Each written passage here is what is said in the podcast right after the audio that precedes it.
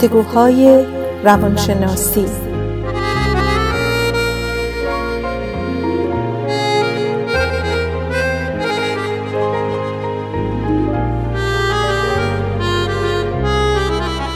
با دکتر سعیده ملک افزلی و دکتر شهرام اردلان.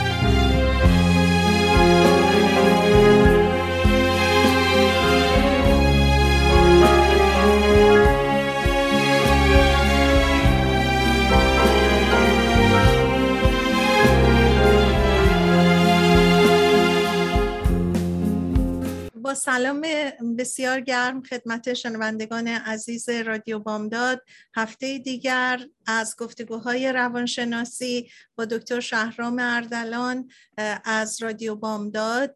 روزهای چهارشنبه از ساعت دوازده تا یک بعد از ظهر برنامه ما تحت عنوان گفتگوهای روانشناسی هر هفته پخش میشه.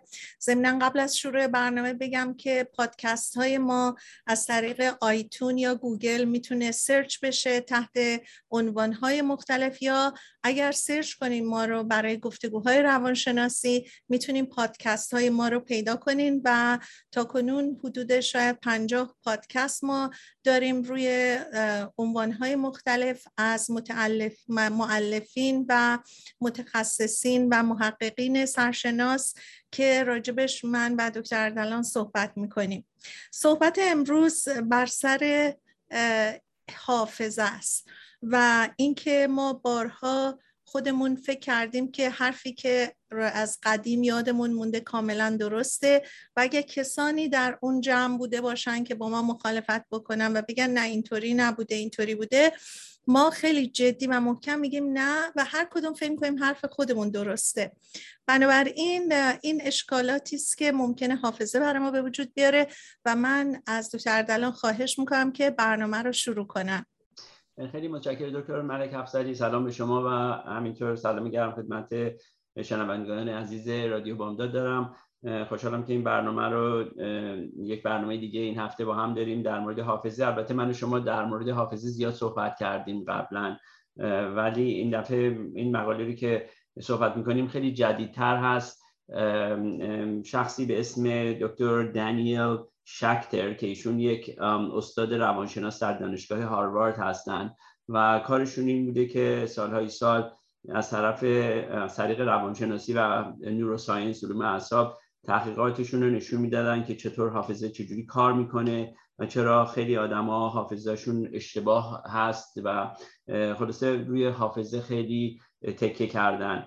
یک کتابی ایشون نوشته بودن در سال 2001 حدود 20 سال پیش به اسم Seven Sins of Memory. مثلا هفت گناهی که حافظه می‌کنه. و خیلی جالب توضیح داده بودن رو اون هفت گناه حافظه و چه این اشتباهاتی که اصولا حافظه می‌کنه. و بعد گفته بشه که به اصطلاح سالگرد 20 سالگی کتاب ایشون درست ماه پیش سپتامبری که گذشت بود و ایشون یه کتاب نسخه جدید کتابشون اومده بیرون چون هم که گفتیم اولی 2001 بود 20 سال بعد همین 2021 ماه پیش. و برای همین ایشون اومده بودن تو این برنامه American Psychological Association. و یک حالت سوال جواب های از ایشون شد. ما یه مقدار از سوالاتی که از, از ایشون شده و جوابایی رو که ایشون میدن و می‌خوایم صحبت کنیم در موردش. یکی از سوالای اولی که ازشون می‌کنن اینه که اگه میشه در مورد این هفت گناهتون به اصطلاح 7 سین صحبت کنیم. ایشون به اصطلاح میگن که دو, دو تا قسمت می‌کنن. یعنی قسمت اول sins of omission یه چیزی که هست میشه. قسمت دوم sins of commission یه چیزی که تقریبا به حافظه اضافه میشه. حالا اول میریم قسمت چیزایی که از حافظه کم میشه. به اصطلاح sins of omission هستن که سه تا حالت دارن. یکی از اولی ها این هست که اسمشون ایشون ترانزینس می‌ذارن یا گذرا بودن. چیزی هست که آدم خیلی راحته. می‌تونه بکنم متوجه بشه هممون اینو داشتیم یه چیزا رو یاد گرفتیم یه اتفاقاتی افتاده در گذشته به مرور زمان یادمون میره. این حالت ترانزینس هست و برای همه اتفاق افتاده. و در مورد این من یه ذره بیشتر بعدا صحبت خواهم کرد. قسمت دومی که زیر sins of memory هست دومیش اینه که absent mindedness یا حالت چیزایی که آدم یادش میره به خاطر حواس پرتی نه که یادش نباشه که این کار رو انجام داده یا نه. مثال اینی که مثلا ما کلید و کلید ماشین رو مثلا وارد خونه میشیم یه جایی می‌ذاریم. اصلا حواسمون نیست. چون هم موقع داریم مثلا با یکی دیگه از فامیلامون صحبت می‌کنیم. مثلا یادمون نیست کجا گذاشتیم. و موقعی که می‌خوایم بریم بیرون دوباره کلید رو پیدا کنیم نمی‌دونیم کجا گذاشتیم. چون هیچ وقت نفهمیدیم کجا گذاشتیمش. یه حالت دوم که داره زیر همین حالت absent mindedness یا حالت به اصطلاح حواس پرتی اینه که می‌دونیم کجا گذاشتیم کلیدو ولی موقعی که می‌خوایم بریم برش داریم یه مثلا تلفن میشه اتفاق از سر کار میگن امرجنسی شده باید بیاین اینجا یه چیزی اتفاق میفته که ما اصلا یادمون میره که کلیدو برداریم از خونه میایم بیرون بدون کلید. اونم یه حالت دیگه همین حالت حواس پرتی خواهد بود. قسمت سوم sins of omission حالت blocking هست یا block شدن. و اون اینه که آدم مثلا یه فیلمی رو دیدیم می‌خوایم بگیم به شخصی آره مثلا من این فیلم دیدم هفته پیش که فکر می‌کنیم اسم فیلمی یادمون نمیاد. هست واقعا تو فکرمونه ولی یه حالتی block شده. یا مثلا اسم یه نفر یه نفری که مثلا شاید باش دو سه روز پیش بودیم مثلا بار اول شاید دیده باشیم. ولی اسمش رو یا یادمون خواهد اومد ولی در اون موقع به خصوص block شده. یادمون یادمون نمیاد. و این هم در موردش یه مقدار بیشتر صحبت خواهم کرد. ولی این سه تا به سه تا sins سه تا گناه omission بود. بعد قسمت های حالا چهار تا زیر sins of commission داریم. اونا هستن اولیش هست misattribution. موقعی هست که آدم اطلاعاتی رو که اتفاق افتاده شاید از یه نفر مثلا شنیده باشه. اینا رو همه رو خوب توضیح میده ولی یادش نمیاد که کی اینو بهش گفته. من اتفاقا جالب بود اینو که داشتم میخوندم. یاد این افتادم که هفته پیش یه فیلم نگاه کردم و می‌دونستم یکی از دوستای نزدیکم بهم گفته نمی‌دونستم کدومشون اینو گفته بهم. و خیلی برام جالب بود چون خب من همیشه می‌خوام ببینم فیلمایی که می‌بینم اگه یا خوشم میاد بعدم یا صحبت کنیم و بدونم که کسی که بهم این فیلمو میگه بتونم سلیقه هامون یکیه یا یکی نیست. ولی حد زدم که کی باشه با همیشه دوستان که صحبت کردم مثلا تو بودی این فیلمو گفتی؟ گفت آره و خلاص معما برام حل شد. ولی این حالت میس اتریبیوشن که آدم از وقتا یادش میاد که یه کسی بهش چیزی گفته ولی خیلی وقتا می‌تونه اشتباه بکنه. مثلا بگه یکی دیگه بوده و اون اون اون یادش بره. سورس به اصطلاح منبع یادش بره. قسمت دومه که زیر sins of commission هست اتفاقاتی که میفته suggestibility ه و این از دید دکتر شکتر یکی از خطرناکترین چیزها هست و ما هم در موردش صحبت کردیم. این حالتی که آدم یک چیزایی از گذشتهش یادش میاد ولی خیلی چیزا یادش نمیاد و دیگران می‌تونن با پیشنهاداتی که می‌کنن با مثلا نفوذی که می‌ذارن رو memory حافظه ما ما خودمون می‌سازیم این حافظه رو. چرا این خطرناکه؟ چون اینو ما صحبت کردیم در یک برنامه که قبلا داشتیم. که اسمش هم بود The Night That Lasted a Lifetime. یک اتفاقی رو یک نفر انجام نداده بود خلاصه به گردنش انداختن ولی اینایی هم که پیدا کرده بودن که به اصطلاح ویتنس شاهدا رو یه مقدار پلیس به اصطلاح پیشنهاداتی که گذاشت فکرشون نفوذی که کرد اینا برنامه به عوض کردن مموریشون و حافظهشون حتی کسی که حافظه نداشتن. برای همین خیلی مهمه این ساجستبیلیتی می‌تونه خطرناک باشه. همطور که ما قبلا هم گفته بودیم و همطور که دکتر شکتر گفتن. سومین چیز هست بایس یا پرجیدس که اون تقریبا واضحه. ما هممون شاید یه چیزی رو ببینیم ولی به خاطر تعصبی که داشته باشیم اون حافظه رو یک طور دیگه تو مغزمون بذاریم تا کسای دیگه. دوباره همین توی حالت های دادگاه اینا خیلی پیش میاد که به حالت تعصب نژادی خیلی وقتا یک آدم بیگناه مثلا می‌تونن که به خاطر تعصب نژادی اگه مثلا سیاپوس باشه بگن که آره این شخص بوده در که شاید مثلا این شخص نبوده شاید یک سیاپوس دیگه بوده ولی اینا به حالت تعصبی که دارن خود به خود فکر می‌کنن این شخص همون شخصی بوده که اینا دیدن. و آخریش از پرسیستنس این خاطره هایی که خیلی به طور دائم به حالت intrusive memories میاد تو فکر آدم این معمولا موقعی اتفاق میفته که افراد یک traumatic event یک به فاجعه چیزی براشون اتفاق افتاده مثل sexual abuse مثل تصادف خیلی بد و این به اصطلاح خاطره ها همینطوری میاد تو فکر آدم و از فکر آدم بیرون نمیره. این بود که طور که دکتر شکتر صحبت کردن در مورد هفته گناه مموری. بعد سوالی ازشون شد که در مورد بعضی هستن به قول آمریکا میگن تیپ of the tongue experience. یه چیزایی ما خودمون رو داریم میگیم یه چیزی تو سر زبونمه ولی یادم نمیاد. من گفتم در موردش بیشتر صحبت می‌کنم قسمت همین بلاکینگ که آدم چطور می‌تونی یه چیزایی که تو فکر می‌کنی که سر زبونشه ولی یادش نمیاد چطور بلاک میشه و چجوری می‌تونی یادش بیاد. این دکتر شکتر چیزی که میگه یه بهترین کمک برای این اینه که آدم حافظش داره قوی تر بشه. خیلی وقتا توی اسم هست. مثلا آدم اسما یادش میره چون اسما معنایی به خصوصی ندارن و خیلی به رندم هستن.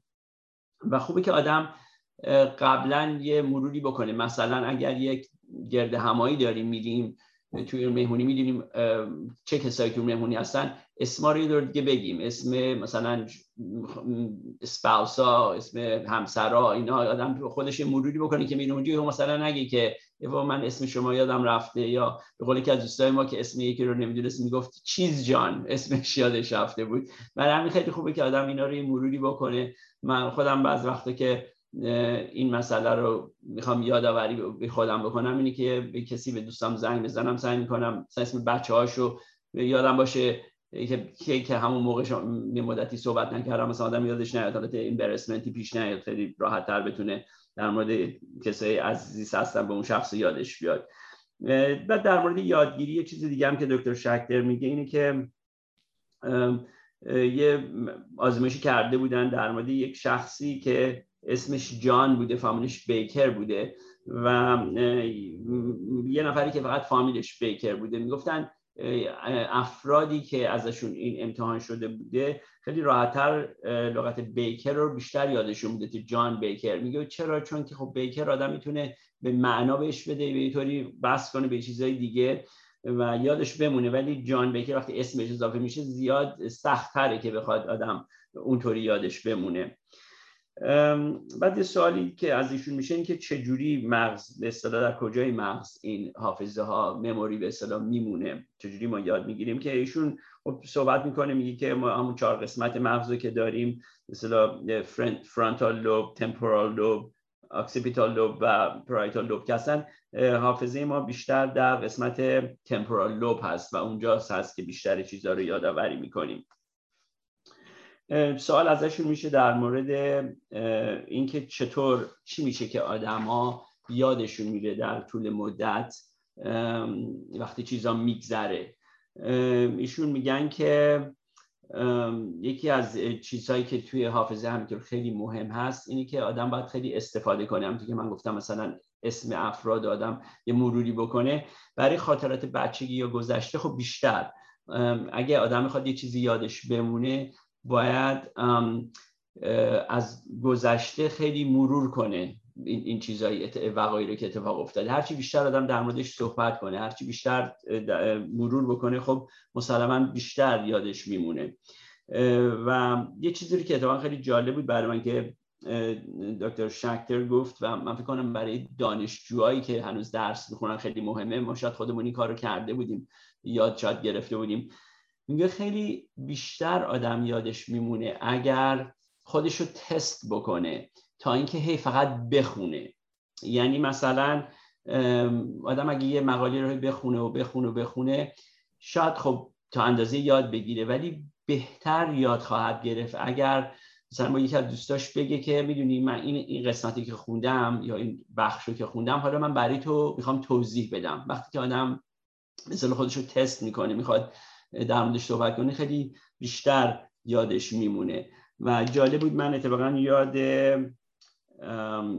کتابای در کتاب اروین یالوم که صحبت می‌کردیم Love's Executioner یا جلاد عشق افتادم. چون خب من این داستان خیلی قدیما خونده بودم و خب خیلی از داستانهاش از اون ده تا داستان یادم رفته بود. یه مقدارش همه شدم نموداره یه مقدارش به دلایلی یادم مونده بود. بیشتر شاید بیشتر در موردش صحبت کرده بودم. ولی دکتر ملک افزلی این بار چون با هم دیگه من شما خب صحبت کردیم بیشتر در موردش اینا فکر کنم الان خیلی راحت تر حتی یادم میاد. حتی اسم کاراکترها و اونم به خاطر اینکه خب یه حالت تست ما هم دیگر کردیم با هم دیگه صحبت کردیم و این می‌تونه یک چیز خوبی باشه برای مثل یادآوری برای کسانی که می‌خوان امتحانی بدن یه چیزی درسی بخونن که چطور می‌تونن بهتر یاد بگیرن. بعد یکی از سوالایی که از دکتر شکتر شد در مورد اشخاصی بودن که آمریکایی بهشون میگن highly superior autobiographical memory دارن. یعنی بسیار حافظه قوی دارن. پرسیدن که اینا چجوری این کارو می‌کنن. دکتر شکتر میگه که آره این همچین اشخاصی واقعا وجود دارن. این به اصطلاح چیز علکی نیست. ولی اینا همون به قدری مرور می‌کنن. به قدری تکرار می‌کنن گذشته هاشونو یا صحبت در موردش می‌کنن که یادشون میمونه. بعد این کسی که داشت این سوالا رو از دکتر شکتر میگم می‌گفت من اتفاقا یکی از این اشخاصی که بسیار حافظه قوی داره رو یکی از برنامه هم اخیرا داشتم و حتی اونم می‌گفت در دوران پندمیک در دوران کووید یه مقدار براش سختتر بوده که خیلی چیزا رو یاد یادش بمونه به خاطر اینکه اینقدر همیشه یک نواخ شده. چون آدم همش خونه بمونه و خیلی تغییری تو زندگیش نباشه سختتر می‌تونه چیزی یادش بگیره. ما در اینو در مورد قبلا هم صحبت کرده بودیم. همیشه اگه یک اتفاقاتی که روتین به اصطلاح نباشه عادی نباشه خب بیشتر آدم به یادش میمونه. و دکتر شکتر یه چیز جالبی گفت. گفت این تقریبا مثل من فکر نکنم همه چیز آدم یادش بره ولی مثل یک تجربه که ما تو روانشناسی می‌کنیم که مثلا حدود 20 تا لغت و از لغت های اول و لغت های آخر رو یادشون میمونه ولی وسط ها یادشون میره. و دکتر شکتر گفت من فکر کنم در مورد pandemic کووید هم همینطور باشه. شاید اون اوایل کووید خوب یادمون بمونه و دوباره یادمون بره خیلی چیزا بعد دوباره مثلا یادمون بیفته که اولین باری که بعد از اینکه pandemic داره تموم میشه یا بهتر شد. اولین فیلمی که رفتیم یا اولین رستورانی که رفتیم اونا رو خوب یادمون میاد چون می‌تونیم بهش رفت بدیم به یک چیز به خصوصی. برای همین این مموری آدم اونطوری می‌تونه بهتر یادش بمونه. یه چیز سال آخری هم که ازشون کردن این بود که خیلی وقتا میگن که آدمای مسنتر و پیرتر حافظشون به خوبی اشخاص جوانتر نیست. آیا این درسته؟ میگه خب امکان داره که این درست باشه چون research هم نشون داده اینو ولی دلیل نمیشه که در هر قسمت memory. مثلا میگفتش که در قسمت حافظه که اطلاعات عمومی باشه افراد پیر می‌تونن به همون اندازه یادشون باشه.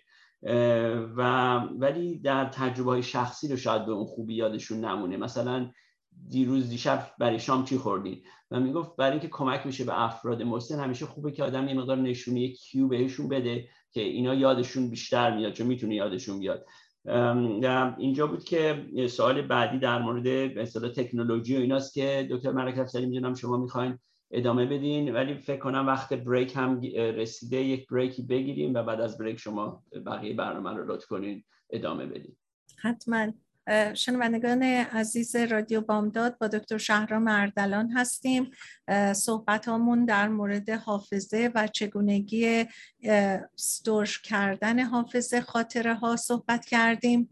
اگه تازه رادیوتون رو باز کردین ما روزهای چهارشنبه از ساعت دوازده تا یک بعد از ظهر با دکتر شهرام مردلان هستیم در گفتگوهای روانشناسی و پادکست رو می‌تونین از آیتون و گوگل سرچ کنین و ما یک break کوتاه میدیم برمیگردیم دنباله صحبتمون رو در مورد حافظه و اینکه چطوری حافظه برای یادآوری خاطره کار می‌کنه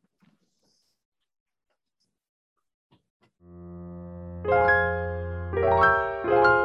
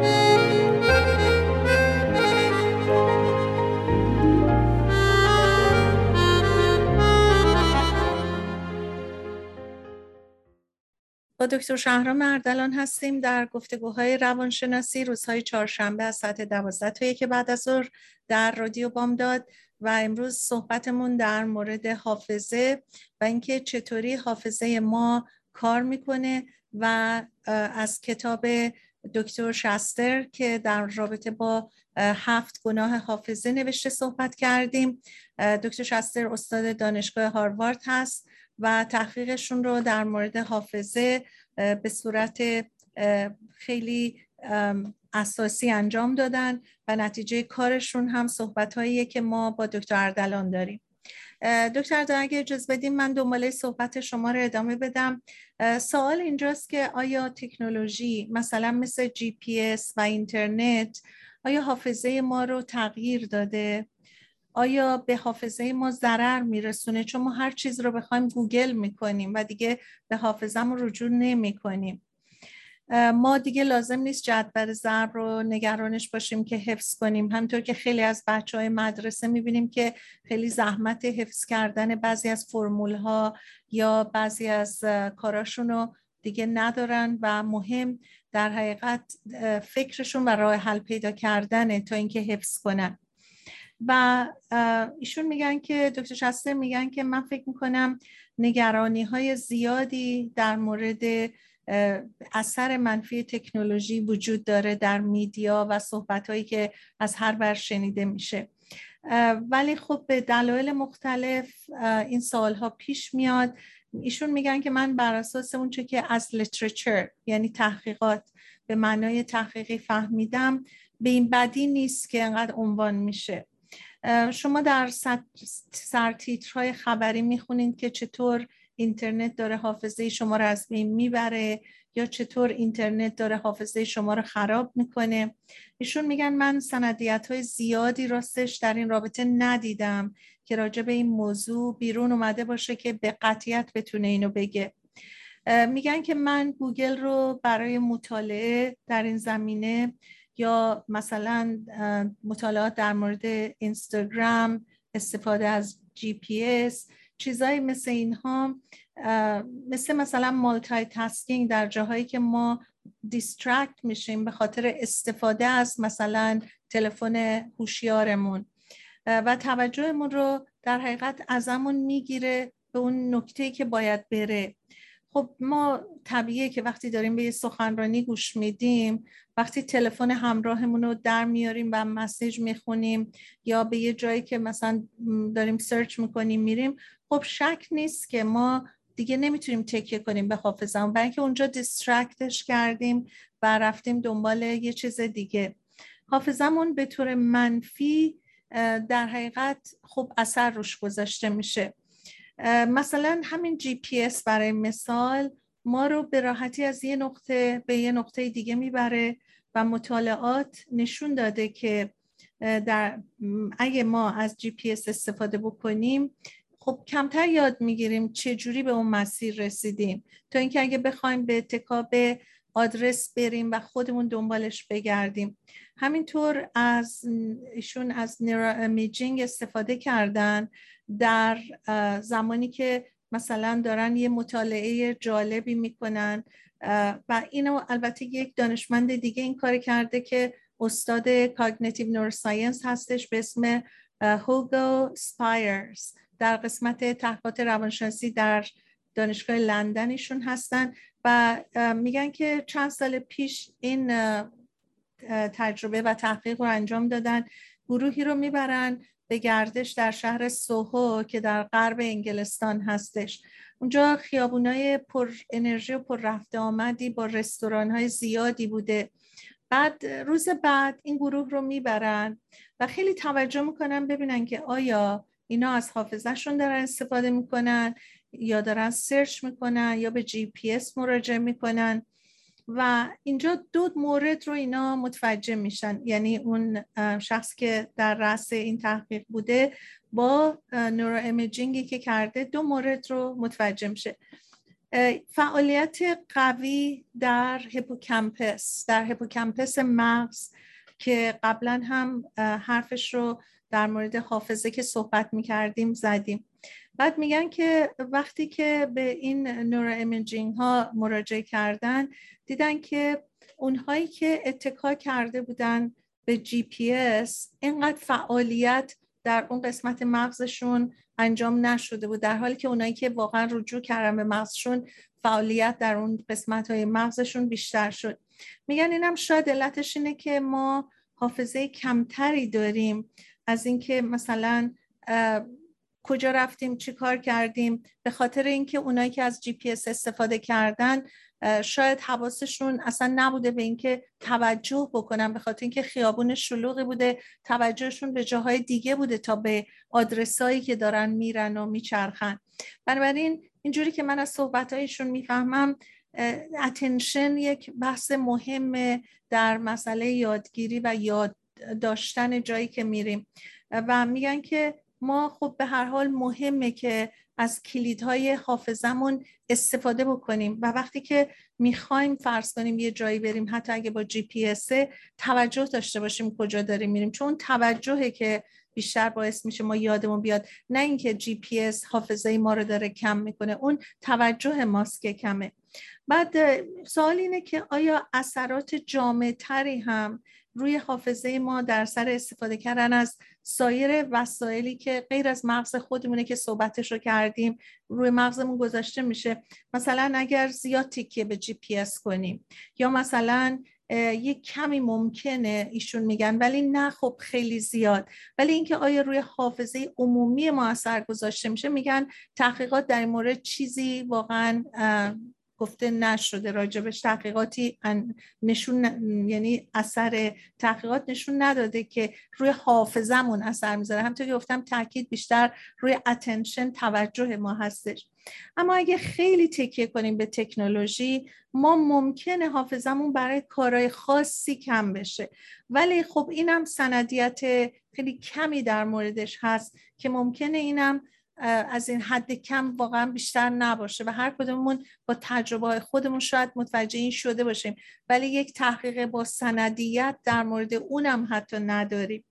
البته یکی دیگه هم میگن میدیا مالتای تسکینگه و اون اینه که فرض کنیم می‌خوایم مثلا یه سخنرانی رو گوش بدیم. باز صحبت رو کردیم حواسمون میره به تلفن. در این مورد خب حتما سندیت هست. مثلا تو کلاس شاگردایی که فقط به سخنرانی گوش میدن نوت بر میدارن توجه دارن. هم خوب نمره بهتری می‌گیرن هم درسشون بهتره. و شاگردایی هم که حواسشون به تلفن یا صحبت کردن با بغل دستیشونه مسلما به سخنرانی توجهی نکردن. و نمونهش هم نمره های درسیشون میشه و به اصطلاح اون دانشی که یا یادگیری که داشتن از اون سخنرانی. و در حقیقت میگن که همون مثال جی پی رو می‌زنن که مسیر راه رو برای به راحتی برای ما پیدا می‌کنه و بعد ما تکیه‌مون به جی پی اس انقدر زیاد میشه که مسیری رو که رفتیم توجه بهش نمی کنیم و از حافظمون استفاده نمی کنیم اگه ما دائما کارهای مختلف رو با هم انجام بدیم که بهش میگم multitasking این روی حافظه عمومی اثر می‌ذاره ایشون میگن ممکنه ممکنه اثر بذاره. البته حالا ما برمیگردیم راجع به صحبت می‌کنیم چون من یادمه که در سی هم یک تحقیقی شده بود که عنوان کردن که این مالتای تسکینگ در حقیقت زیاد چیز خوبی نیست برای حافظه. البته ایشون چون خودشون خیلی محقق بزرگی هستن و در دانشگاه معتبر دارن تدریس می‌کنن لغت ممکنه رو گفتن. بنابراین ما روی اون تاکید می‌کنیم. مطالعات میگن نشون داده که مردم وقتی که زیاد مالتای تاسکینگ می‌کنن یه کمی حافظشون بدتره. که مثلا دوباره باز برمیگردیم به اون سخنرانی که همزمان اگه مالتای تسکینگ بکنیم خب مسلما توجهی نداریم. بنابراین میگن ما نمی‌تونیم به با محکم بودن این رو بگیم که مال حافظه است یا مال توجهه. یا مثلا اون multitasking باعث شده که حواسمون جاهای مختلف بره. میگن چیزی که تحقیقات هنوز به روشن نشون نده اینه که آیا چون کسانی که حافظه کمتری دارن و کمتر یادشون میمونه اونایی هستن که بیشتر multitasking هستن می‌کنن یا اونایی که multitasking می‌کنن باعث کمبود حافظه میشن اینم یه سوال بسیار خوبیه و اینکه ما نمی‌دونیم دقیقا به چه صورتیه و ما می‌دونیم که حافظه ها با هم میزانش فرق می‌کنه. بنابراین میگن ما هنوز به طور مسلم این رو پیدا نکردیم باید تحقیق کنیم بین این دو گروه ببینیم به چه صورته.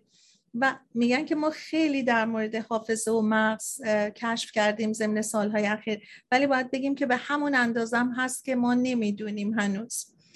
و میگن که ما با های هوشیارمون مرتب در ارتباط هستیم و مرتب مرتبا عکس می‌گیریم. و پستش هم می‌کنیم و این تقریبا شده نحوه زندگیمون. مخصوصا از بس عکس می‌گیرن بعضیا. تجربه عمیقی هم از جاهایی که هستن و از لذتی که باید در مکانی که هستن نمی‌برن تمام مدت حواسشون یا به فیلم گرفتنه یا به عکس گرفتنه. خب این هم یه موضوع پیچیده هستش که بازم هم سندیاتی هست که نشون میده کسانی که دائما عکس می‌گیرن تجربه های کمتری از دانسته هاشون از محیط از لذتی که باید از لحظه ببرن ندارن و از جاهای دیدنی که بازدید, بازدید کردن خاطره کمتری دارن. البته فقط تمرکز روی مثلا نور یا چیزای دیگه کردن این باز توجه رو می‌بره به جای دیگه. ولی اگه فقط یه لحظه عکس بگیرن و یه شاتایی بگیرن و همزمان توجهشون رو به چیزای دیگه داشته باشن خب باز اونم یه موضوع دیگه است. ولی میگن فرزن به جای تمرکز اگه ما حواسمون رو مثلا رفتیم از یه موزه بازدید می‌کنیم. اگه خیلی به این ندیم که حالا نورش چجوریه من کجا وایسم چجوری مثلا پوز بکنم اینا خب اون دیگه خیلی توجه ما رو می‌گیره و تمام توجه صرف عکس در حقیقت اون کار دیگه. و خب این رو به هر حال خودمونم می‌دونیم که چقدر مسئله مهمیه که چقدر بعضیا توجهشون به اینه که بعدا این عکس حتما عکس خوبی باشه و ممکن اون لحظه ها رو از دست بدن. یه چیز دیگه این که نگاه کردن به عکس ها توی میدیا تاثیرات مثبتی هم داره چون با عکس میشه خاطرات گذشته رو به حافظه برگردون و اونو تقویت کرد. پس بازدید ها رو هم ایشون میگن کار مثبتی بر حافظه هست. مثلا رفتن به عقب به سال 1990 که پلتفرم های میدیا هنوز نبود. تاثیر بازدید عکس ها برای بعضی ها که آلبوماشون رو مطالعه می‌کردن میگن متوجه شدیم که برای حافظه مفید بود و کمک می‌کرد که یادآوری بشه اتفاقاتی که در گذشته اتفاق افتاده.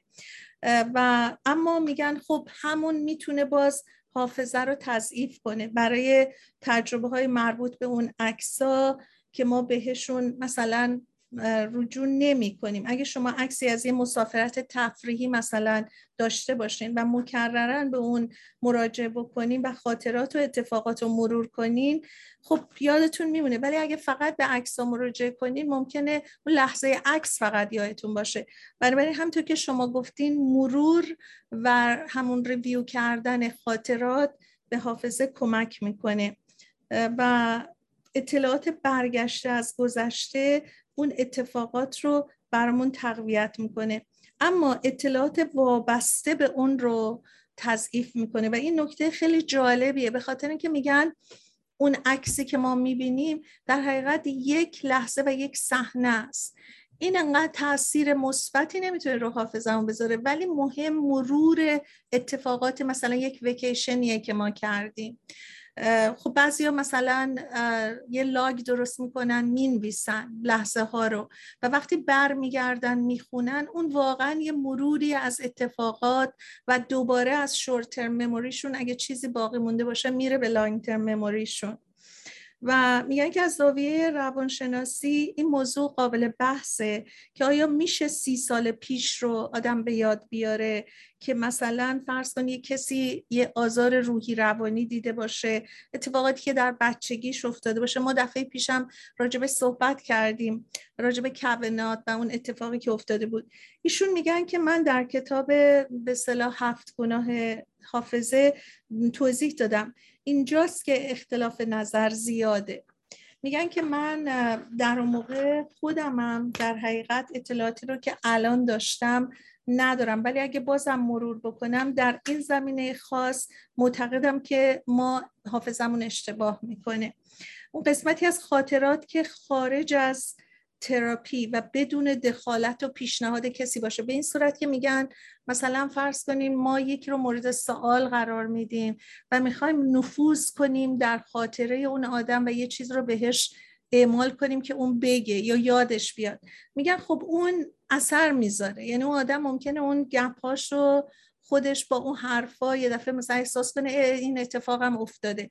بنابراین میگن این یه مقداری فالسایی هستش که ما در حافظمون اتفاق بیفته. و من فکر می‌کنم شاید می‌خواستم برگردن به همون اتفاقایی که خیلی مسئله بزرگی شد از نظر حکومتی و از نظر مملکت و تقریبا مملکت رو به دو دسته اخلاقی و فکری و سیاسی تبدیل کرد و میگن که خب این اگه کسی رو بخوان یه جورایی به اصطلاح کمکش کنن که بگن این اتفاق افتاده اینجوری شده خب میگن ممکنه واقعا اون آدمم بدون اینکه قصد بدی داشته باشه این افکار میره تو ذهنش و خودش بدون اینکه متوجه باشه گپ های حافظش رو می‌سازه. و به هر حال میگن که خیلی سخته که بخوایم راجع به این اختلاف نظرها بخوایم الان اینجا صحبت بکنیم. ولی میگن که در ظرف 20 سال گذشته این مسئله خیلی در قبل از به اصطلاح 20 سال گذشته همیشه موضوع داغی بود که یه سری اختلاف نظرهای زیادی داشتن. ولی میگن دیگه از اون به بعد هر چقدر بیشتر ما راجع به حافظه یاد گرفتیم پیوسته یادآوری این هستش که به هر حال حافظه ما خیلی وقتا به ما درست اطلاعات رو نمیده. و در نتیجه میگن خب کمتر هم ما دیگه میشنویم از این اختلاف نظرها و به نظر می‌رسه که داریم در یه راه حرکت می‌کنیم تا اینکه انقدر کانتروورشیال باشه. میگن خود ایشون میگن تحقیقات 15 ساله من در این رابطه با مردم در لابراتوار این بوده که فعالیت مغز آدما رو اسکن کنم مثلا بهشون یک کلمه رو بگم در حالی که اونا یه خاطره ای رو در گذشته با اون یک کلمه تصویر کنن. یا اینکه تصور آینده رو که مربوط به اون کلمه باشه در ذهنشون بکنن. یا در همین رابطه مثلا به اون داوطلبانی که تو لابراتوار بودن میگن این تحقیق به این صورت بود که یادآوری یه خاطره خاصی از سفر تفریحیشون رو بهشون می‌گفتیم. و برای آینده همونو مثلا باز بهشون می‌گفتیم. بعد وقتی که اسکن می‌کردن می‌دیدن که خیلی جالبه. فرق نمی‌کرده که چی به اینا می‌گفتن. اون چیزهایی رو که در گذشته تجربه کرده بودن و تو خاطرشون مونده بود همونا رو برای آیندهشون هم می‌خواستن. و حتی یه تحقیق خیلی مهمی شده بود در مورد یه آدمی که هیچ گونه خاطره ای نداشت در سر مشکلات مغزی و ذهنی. و وقتی بهش می‌گفتن آینده تو بساز یه کاغذ سفید تحویل می‌داد. اصلا نمی‌دونست چی بنویسه. ولی می‌گفتن وقتی که با این آدم کار می‌کردن و مثلا بهش هی می‌گفتن تو دیروز اینو خوردی مثلا دیروز این کار کردی و واقعا هم کارا رو کرده بود. بعد وقتی بهش می‌گفتم حالا آینده می‌خوای چیکار کنی؟ اونا رو می‌گفت. در می‌گفتن؟ این تحقیق نشون میده که ما آیندهمون رو با خاطرات و حافظه که از گذشته داریم می‌سازیم. در حقیقت یعنی یه چیز جورای مختلف این آزمایش رو کردن و دیدن. بازم افراد اکثرا آیندهشون رو با اتفاقاتی که در خاطرشون مونده می‌سازن. مثلا اگر یک سفری رفته باشن در این سفر مثلا به مشکلاتی برخورده باشن وقتی میگن که خب در آینده اگه می‌خوای بری سفر اون نگران اتفاقایی که ممکنه براش بیفته. در نتیجه ممکنه که راجع به اون انقدر احساس مثبتی نداشته باشه. در حالی که اگه ما یه خاطره خیلی خوبی از یه سفری داشته باشیم وقتی یه کلمه راجع به اون سفر میگیم و صحبت از آینده رو می‌کنیم باز اون حافظه برای آیندم به شکلی که در گذشته بوده فکر می‌کنه. بعد میگن که یه چیز جالبه که میگن میگن که ما ضمن اینکه فکر می‌کنیم این چیز بدیه که حافظمون برای خودش می‌سازه اما این یه چیز خوبی هم هست. برای اینکه نشون میده که flow می‌کنه حافظه و این flexibility ش می‌تونه چیز مثبتی باشه. به خاطر اینکه ما به وسیله اون flexibility و flow ی که حافظمون داره تجاربی رو که داریم با چیزایی که خلاهایی که خودمون می‌سازه می‌تونیم آینده بهتری رو مثلا از نظر تجربه درست کنیم. به خاطر که اون جاهایی رو که مثل شاید یادمون رفته یا دوست نداشتیم می‌تونیم اینطوری عوض بکنیم و میگن که این یه چیز مثبتیه برای خاطره ما. در صد رسیدیم به قسمتی که این صحبت رو کردیم. اگه اجازه بفرمایید یک بریک دیگه بدیم و برگردیم دنباله صحبتمون رو ادامه بدیم.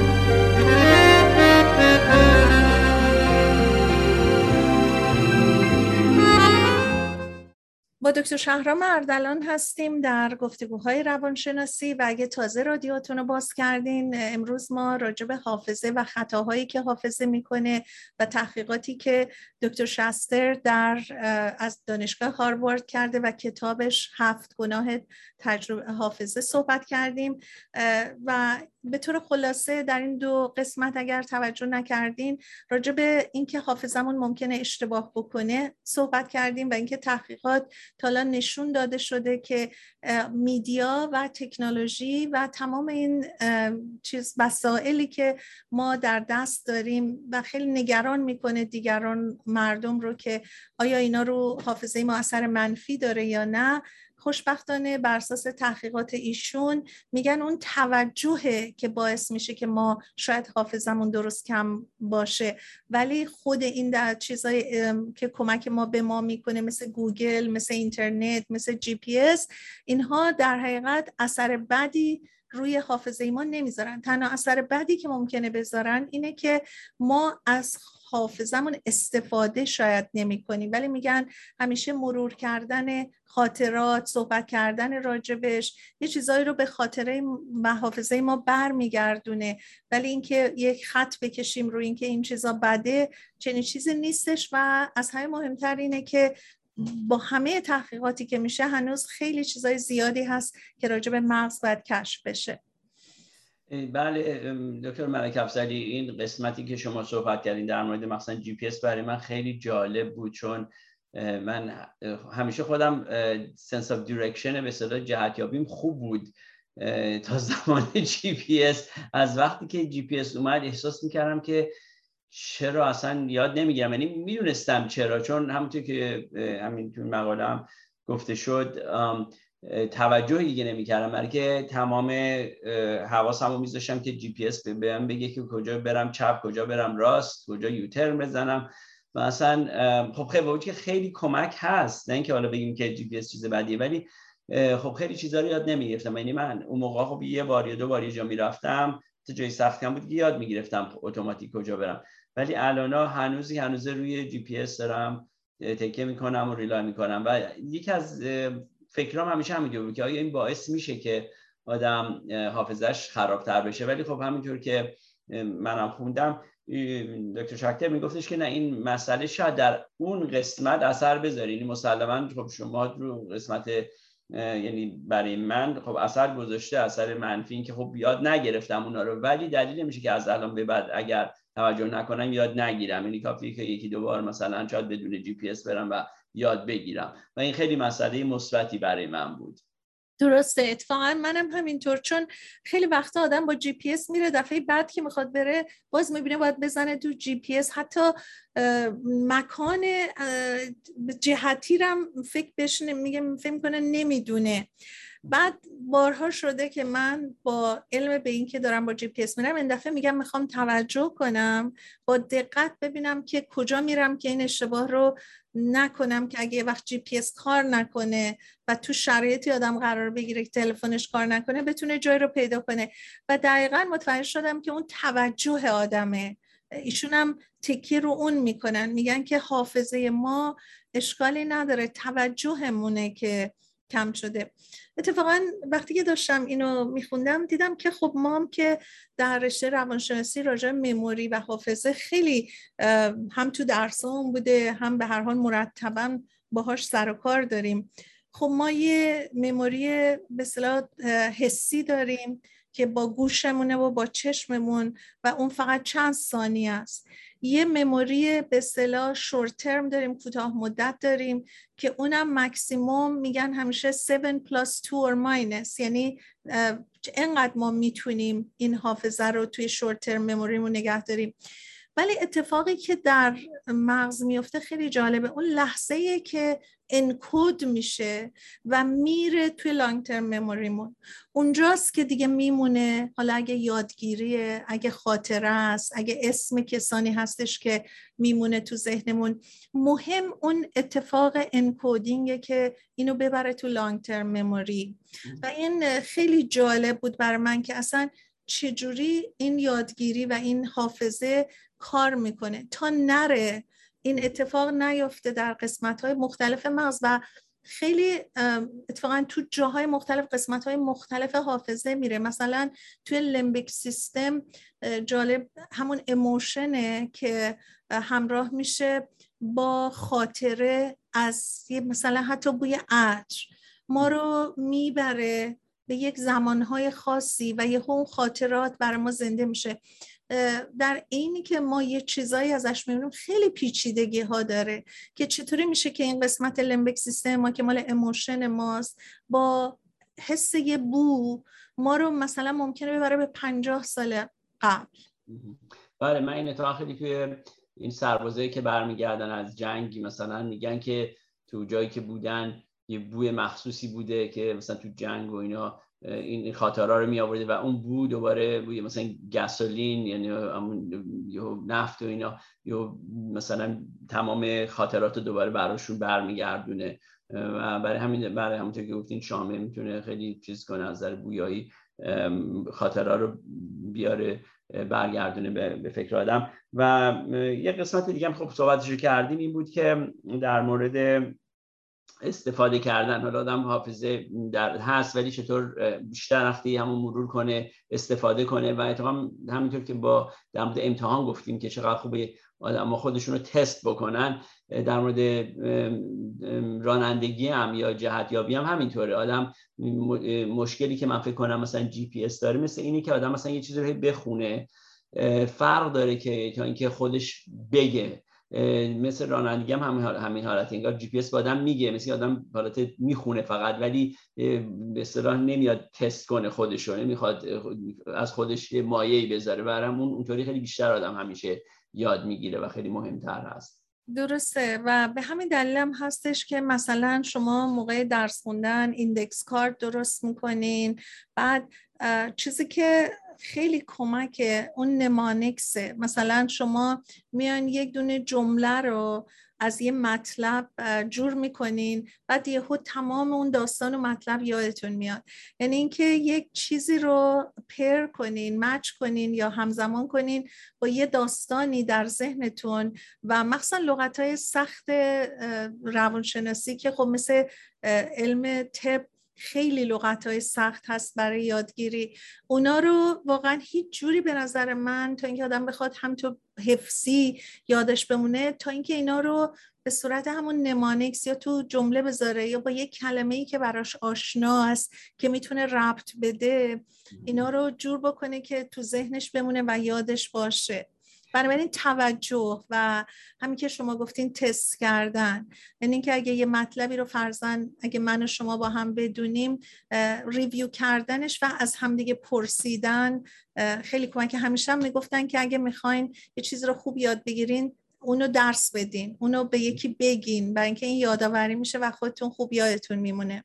بله کاملا درسته. یک نکته دیگه هم که من می‌خواستم بیارم به وسط که شما هم صحبت کردین در موردشون برای من خیلی جالب بود. همین حالت ریکاورد مموری بود که همون 20 سال پیش در مورد تو خیلی وقتا میشنیدیم. واقعا تراپیستا خب خیلی در مورد حافظه و اینا یکی از خوبی علم اینه به آدم میگه که چه چیزایی رو می‌تونه کمک کنه چه چیزایی می‌تونه خوب نباشه. خب ما موقع نمی‌دونستیم. شاید من فکر کنم خیلی از تراپیستا اون موقع به خاطری که کمکی به بیمارانشون بکنن مثلا یک بیمارشون مثلا شاید در مورد child abuse در مورد که وقتی که بچه بود کودک آزاری و اینا می‌خواد صحبت کنه خیلی تراپیستا بدونی که بخوان خود به خود حالت همون پیشنهاد کردن نفوذ کردن توی فکر شخص می‌گفتن. من خیلی اینا رو شنیدم چون خیلی یار که می اومدن مثلا می‌گفتن آره مثلا تراپیست من من خودم راستش مطمئن نبودم ولی تراپیستم گفت چرا این طور شده این اتفاق افتاده. و همینطور که دکتر شکر گفت خیلی جالب بود. شاید دلیلی که الان کمتر و کمتر می‌بینیم ولی که خب تراپیست ها هم خب آشنایی پیدا کردن با علم حافظه و با طوری که پیشرفت کردیم که اصلا صحیح نیست و صلاح نیست که شما حرفی در فکر مریض بیارین در این مسائلی که خیلی حساس هستن و بذارین خودش هر چقدر می‌خواد صحبت کنه. و این که از چیزایی که من خیلی خوش آمد تو این این مصاحبه یه چیزی رو که من همیشه وقتی که وارد این زمینه ها در مورد روانشناسی شدم خیلی رو من اثر میذاشت که ما با هر مریضی که مواجه می شدیم تو دوران پرکتیکوم به ما گفته بودن اولین سوالی که می‌کنین از مریض بپرسین که قصد خودکشی داره یا نه و آیا اگه قصد خودکشی داره پلان داره یا نه. من همیشه با خودم فکر کردم که چرا ما اینو سوال کنیم؟ و اینکه ما یه آیدیایی رو داریم تو مغز یکی می‌ذاریم می‌دونین؟ همیشه برام این سوال بود که آیا این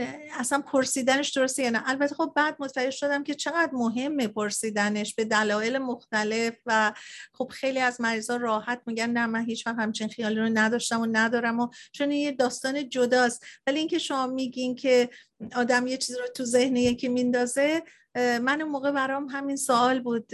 و خب این البته فرق داره. وقتی که شما مثلا به یه نفر میگین که مثلا فرض کنین اگه روان پزشکی یا یه روانشناسی به خاطر اینکه سوالای به خصوصی رو با تایید می‌کنه که جواب مثبت بگیره خب این یه مقداری پوش کردنه یه مقداری نفوذ کردنه. بله و یه فرق اساسی که در مورد ابیوز چالد ابیوز یا کودک آزاری به اصطلاح با خودکشی داره اینه که خب یکیش در خیلی وقت اتفاق افتاده در مورد خودکشی که خیلی هم حتما میگن حتما حتما این سوالو بکنین. هیچ وقت به سوال کردن شما باعث نمیشه که این شخص یا راستی دکتر این سوال که من به فکرش بیفتم. نه اون اصلا هیچ ریسرچ اینو چیزی نشون نده به خاطر که در حال اتفاق میفته. شما چیزی رو که نمی‌خواین در از گذشته بیاریم مثلا دارین در همین الان آیا شما در فکر این هستین که خودتون آزار بدین؟ خیلی فرق می‌کنه تا اینکه 20 سال پیش 40 سال پیش یه چیزایی تو داری به من میگی به نظر میاد که مثلا آره مثلا این شخص با تو این کارا رو کرده. من فکر کنم اون خیلی فرق می‌تونه بکنه. بله درسته. حال ما خیلی در زمانی که مسائل سیاسی هات شده بود می‌دیدیم که چقدر آدم ها رو از زمان گذشته می آوردن و بهشون می‌گفتن که بیان تو تلویزیون حالا این صحبت های با نفوذ بود نبود. ولی خیلی شاهد این داستانا بودیم و خوندن مطالبی که دکتر شستر شکتر کردن و همینطور صحبت هایی که ما دفعه پیش کردیم که همه از طریق تحقیق و به صلاح سندیت داشت خب ثابت می‌کنه که چقدر ما ممکنه خطا بکنیم در حافظمون و بعد از اینکه اتفاقا این مطالب رو من میخوندم داشتم فکر می‌کردم که خیلی جالبه این فلوید بودن و این در حقیقت فلکسیبل بودن حافظه چقدر بعضی وقتا باعث میشه که ما خیلی جاهای خالی رو باهاش پر می‌کنیم. مثلا اگه من نشسته باشم با خواهر برادرم یه داستانی رو از بچگی ماها بگن بعد من اگه هیچی هم یادم نباشه یه دفعه احساس می‌کنم منم اونجا بودم. نمی‌دونه آدم آیا این فلکسیبیلیتی حافظ است که شما رو می‌بره به اونجا؟ و اتفاقا دکتر شکتر تعریف می‌کنن از این قسمت حافظه. میگن یه چیز خیلی خوبیه برای ما. که احساس کنیم که حافظمون خیلی rigid نیست و می‌تونه اون fluid بودن و اون flow کردن رو داشته باشه. بله من فکر کنم برمیگرده به اینکه اگه به کسی آزار برسونه یا نه من فکر کنم اگه یه نفر خودش برای enjoyment خودش باشه خاطره رو که از خواهر برادرش میشنوه و تو فکر خودش میگه او چقدر این مثلا چیزایی که شما میگین لذت بخش من یادم رفته بود. خب اون چیز ضرری نمیرسونه. ولی من فکر می‌کنم وقتی در موقع هیئت جوری میشه اینا باید یه تصمیم بگیرن که نفر این قتل کرده یعنی خب اون بعد موقع دیگه خب خیلی مسئله جدی تر میشه مثلا. اون موقع فکت همش همش باید خیلی دقت کنن. در صد دکتر دلم به پایان برنامه‌مون رسیدیم. اگه مطلب دیگه ای ندارین ما برنامه‌مون رو خاتمه بدیم. یک بار دیگه با تشکر از دکتر شهرام اردلان در برنامه رادیو بامداد. روزهای چهارشنبه از ساعت دوازده تا که بعد از ظهر در گفتگوهای روانشناسی با ایشون هستیم و پادکست های ما رو می‌تونید سرچ بکنین تحت عناوین مختلف روانشناسی و موضوعات روز از محققین و معلفین کتاب های بنام و با شما خداحافظی می‌کنیم تا هفته آینده شما رو به خدای بزرگ میسپاریم.